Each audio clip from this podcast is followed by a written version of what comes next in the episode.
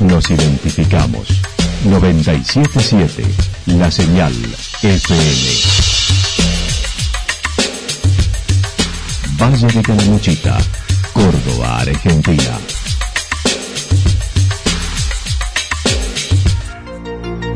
El más completo resumen de las noticias de la región, encontralos todos los días a las doce y treinta, a las dieciséis y a las veintidós horas. Panorama de noticias. Por la noventa y siete siete, la señal F M nos identifica también con las noticias.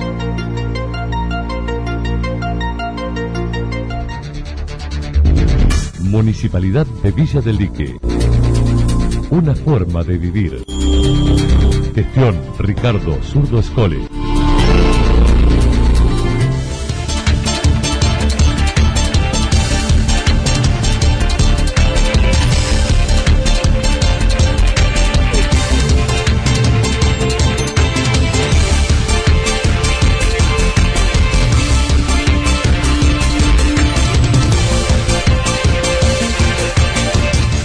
A esta hora hacemos un repaso por la información regional a través de los títulos. Vamos a sobrepasar la máxima de la curva prevista al final de octubre, dijo la doctora Rivarola.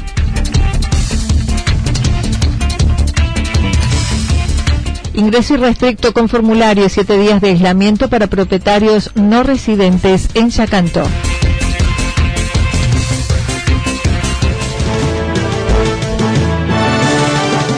La actualidad en síntesis. Resumen de noticias regionales producida por la noventa y siete siete, la señal F M. Nos identifica junto a la información.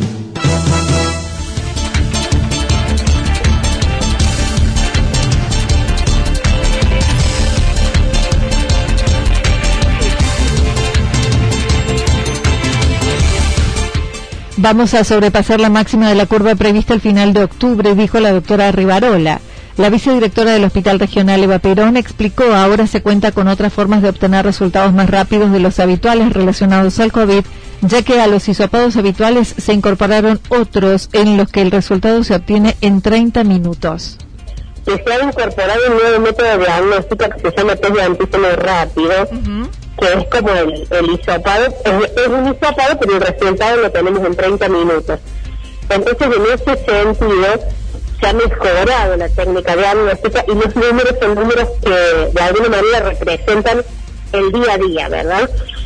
Seguimos enviando hisopados a Córdoba y eso, entonces el resultado tiene ese, ese delay, digamos, el, el positivo que aparece en el informe es alguien que se había positivizado un par de días atrás, ¿no es cierto? Pero estamos haciendo muchos de estos otros test, entonces... Eh, bueno, los números que tenemos son, por decir, los números reales, reales, ¿verdad? Nosotros vamos haciendo esta proyección de pasos que, que también vamos informando cada tanto, y la proyección es una proyección, sí, que, que todavía no he encontrado su punto de, de bajada. Se denomina test de antígeno rápido, solo indicado para pacientes con síntomas de menos de siete días. Está indicado por ahora exclusivamente para pacientes con síntomas de menos de siete días de evolución. Uh-huh. Es decir, cuando en el momento en que la clínica del paciente es, es la más florida, ¿no? Es decir, cuando hay mucha cantidad de sintomatología y entonces se, se levantan, en el, en el hisopado se levantan más, más partículas virales. Porque el test de antígeno rápido tiene una sensibilidad un poquito menor. Entonces necesito que haga una buena carga viral para que dé positivo. De hecho, si vos le haces al test rápido y te da negativo, no puedes descartar la infección. Tienes que hacer el otro test. Entonces el positivo, esto ya lo hemos hablado otras veces en, en casos que han sido polémicos, sí. Como pasa muchas veces en salud, el resultado indica una cosa y el resultado contrario no siempre indica lo contrario. Entonces acá pasa así. El positivo se confirma. No, no es coronavirus. Claro. El negativo no se descarta. Por otra parte, destacó el cuidado del personal de salud que trabaja en el hospital, que no ha sufrido contagios. Debido a las medidas de prevención aplicadas, solo fueron cuatro, por los que el recurso humano no se ha visto diezmado. Durante tantos meses eh, hemos tomado esta conciencia al menos durante las horas que permanecemos dentro del hospital, eh, de cuidarnos muchísimo. Nosotros tenemos, en el hospital registramos ya cuatro casos positivos de, de gente que trabaja, en la gente, digamos, del hospital, y no hemos tenido que perder personal, que aislar, a, a, excepto en el primer caso que estábamos recién como iniciándonos en esto, entonces bueno, tres profesionales tuvieron que hacer aislamiento, después los demás no hubo que hacer ningún aislamiento de la gente que compartió el día de trabajo con ese caso positivo. Y eso a nosotros nos da mucha alegría, porque significa que dentro del hospital, por lo menos, uh-huh, mantenemos las medidas. La doctora Sandra Rivarola indicó por ahora no es hospital COVID, aclarando algunos infectados que necesitaron atención permanecieron en el nosocomio algunas horas y luego se los deriva, no descartando por la necesidad que esto pueda suceder. Y en este sentido, este hospital es un hospital que ha sido designado como no COVID. Uh-huh. Normalmente nosotros no hemos recibido otra indicación, y cuando sea el momento, seguramente, si es que llega ese momento, la recibiremos. La práctica nos va indicando que nosotros vamos recibiendo pacientes positivos que, por ejemplo, se descompensan y sí o sí necesitan ser internados antes de ser derivados. Hemos logrado hacer un par de derivaciones directamente desde el domicilio del paciente hacia el hospital COVID, eh, pero bueno, no siempre es fácil este, ajustar todos los mecanismos para que eso sea. Entonces, bueno, el paciente viene al hospital y terminamos teniéndolo algunas horas, y en algún caso lo hemos tenido hasta más de veinticuatro horas, ¿no? Y como uno ve y la demanda creciente de camas que hay, nosotros suponemos que podríamos llegar a tener que internar aquí pacientes positivos. No es que hayamos sido ya definidos como un hospital COVID. Acerca de los ocho fallecidos registrados en Calamuchita hasta ahora, la profesional aclaró sucedió y posiblemente no iban a fallecer por sus patologías previas, aunque dijo que no están en condiciones de asegurarlo. Sí, pero sí te puedo decir que eh, posiblemente la mayoría de ellas no iba a fallecer ni en este año ni en el que viene por la patología previa que tenían. Estrictamente creo que hay una de las personas que falleció que no tenía ninguna patología previa, pero no es un dato certero, te digo, ¿no? Pero creo que es así. Una de las personas no tenía patologías previas, las otras tenían algo, pero no era una patología que los iba a matar. Yo en ese sentido lo, lo quiero dejar bien claro, porque viste cómo somos las personas que eh, tratamos de por ahí minimizar algunas. A finales de septiembre se realizó una proyección de cómo podría comportarse el virus en la región, estableciendo una mínima de ochocientos casos y de máxima mil doscientos a los treinta días, lo que estimó vamos a llegar y hasta sobrepasar la máxima de la curva al final de octubre. Faltan todavía nueve días para que se cumplan los treinta días, y en ese, ese día nosotros dijimos que la proyección de ochocientos de mínimo y mil doscientos de máximo. Uh-huh. Estamos. Y como debe decir, sobrepasando el mínimo. novecientos veintitrés casos, así que, como decimos, la estadística habla por sí misma. Sí, sí. Y estamos apuntando a la máxima, y uh-huh, yo creo que la vamos a... la vamos a llegar. Te diría que en realidad esa proyección, si la hiciéramos hoy, sería también más alta.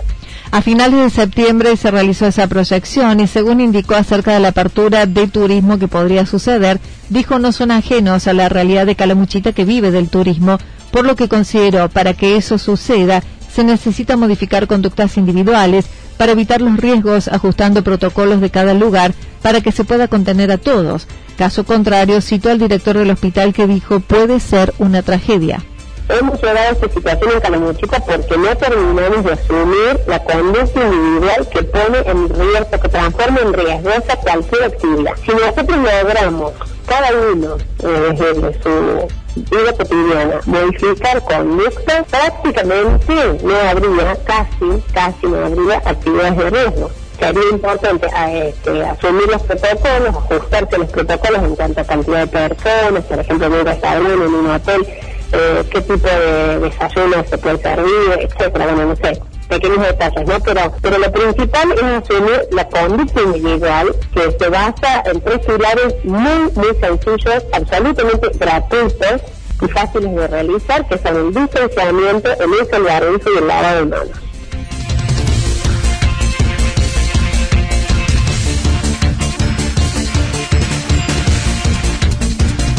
Ingreso irrestricto con formulario y siete días de aislamiento para propietarios no residentes en Yacanto. La Municipalidad de Villa Yacanto ha decidido levantar las restricciones para quienes no residen en la localidad, tienen propiedades y quieren ingresar. La presidenta del Consejo Deliberante a cargo del Ejecutivo por la licencia del intendente señaló. Y definió que, que íbamos a otorgar eh, una especie de permiso universal con una serie de requisitos que van a tener que cumplimentar a aquellos que vengan a sus casas a Villa Yacanto. Eh, recién en el día de hoy, durante la mañana, se hizo un comunicado de manera oficial en, en los medios de, de la municipalidad.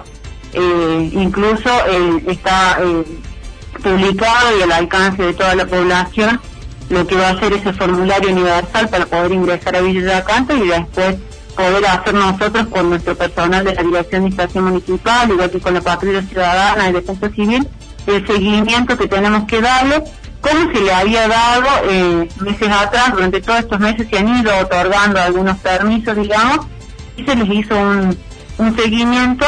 Lo que indica ahora es que no vamos a tener un límite para el ingreso de las personas, que van a poder ingresar en cualquier día de la semana. Lo que sí hemos fijado es un horario entre las ocho y las veinte, porque eso permite hacer el, el registro y el control que necesitamos hacer.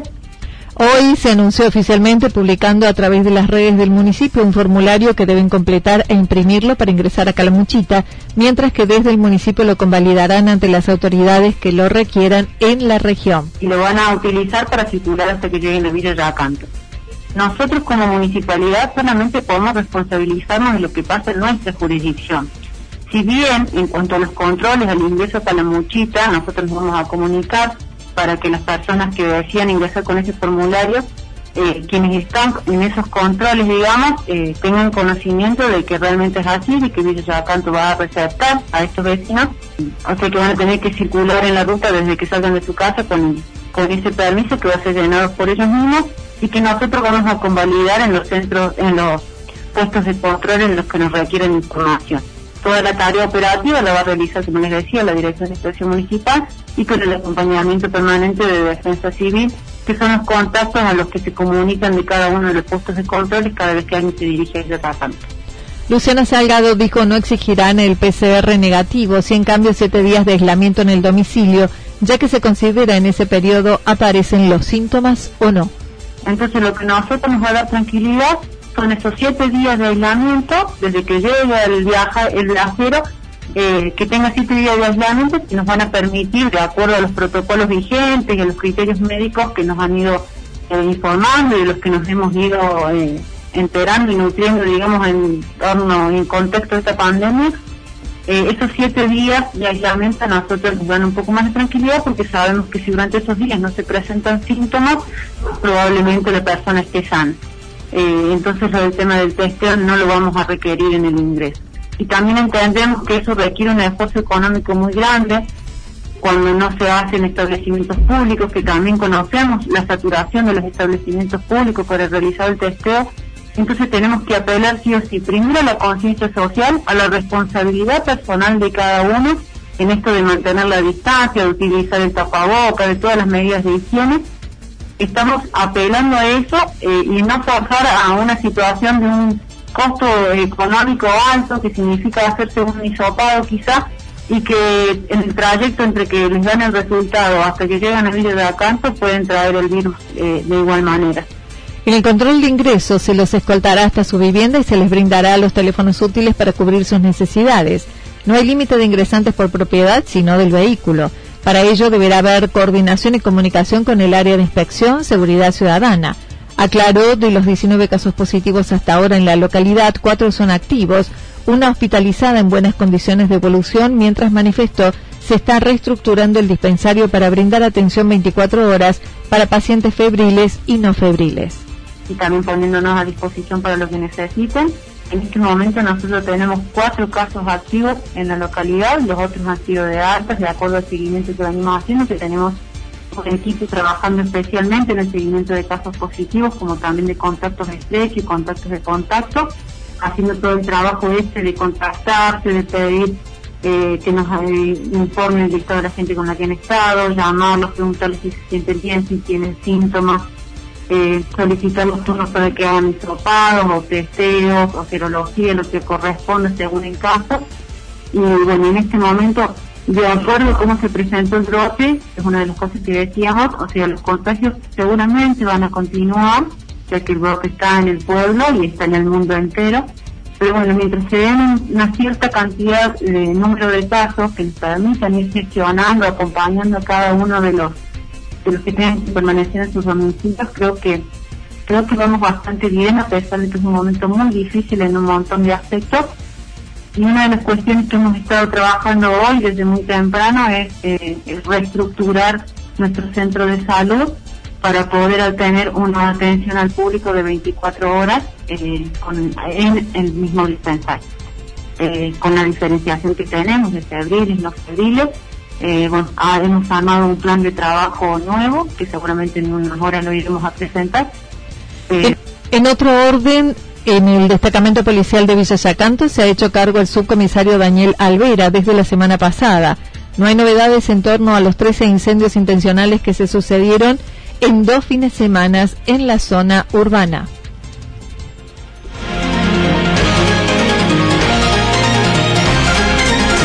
Toda la información regional actualizada día tras día.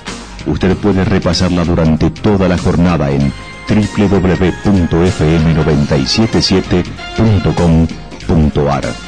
La señal F M nos identifica también en Internet.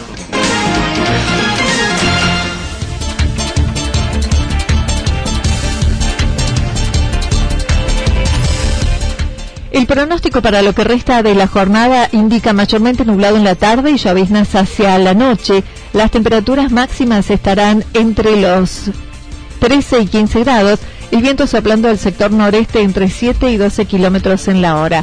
Para el día jueves anticipan lloviznas en la madrugada, luego parcialmente nublado y nublado, temperaturas máximas que estarán entre veintiuno y veintitrés grados, mínimas entre siete y nueve grados y el viento soplando del sector noreste entre trece y veintidós kilómetros en la hora, sobre todo a la tarde. Datos proporcionados por el Servicio Meteorológico Nacional. Municipalidad de Villa del Lique. Una forma de vivir. Gestión Ricardo Zurdo Scholes. Lo que sucedió en cada punto del valle. Resumimos la jornada a través del informativo regional en la noventa y siete siete. noventa y siete siete, la señal F M.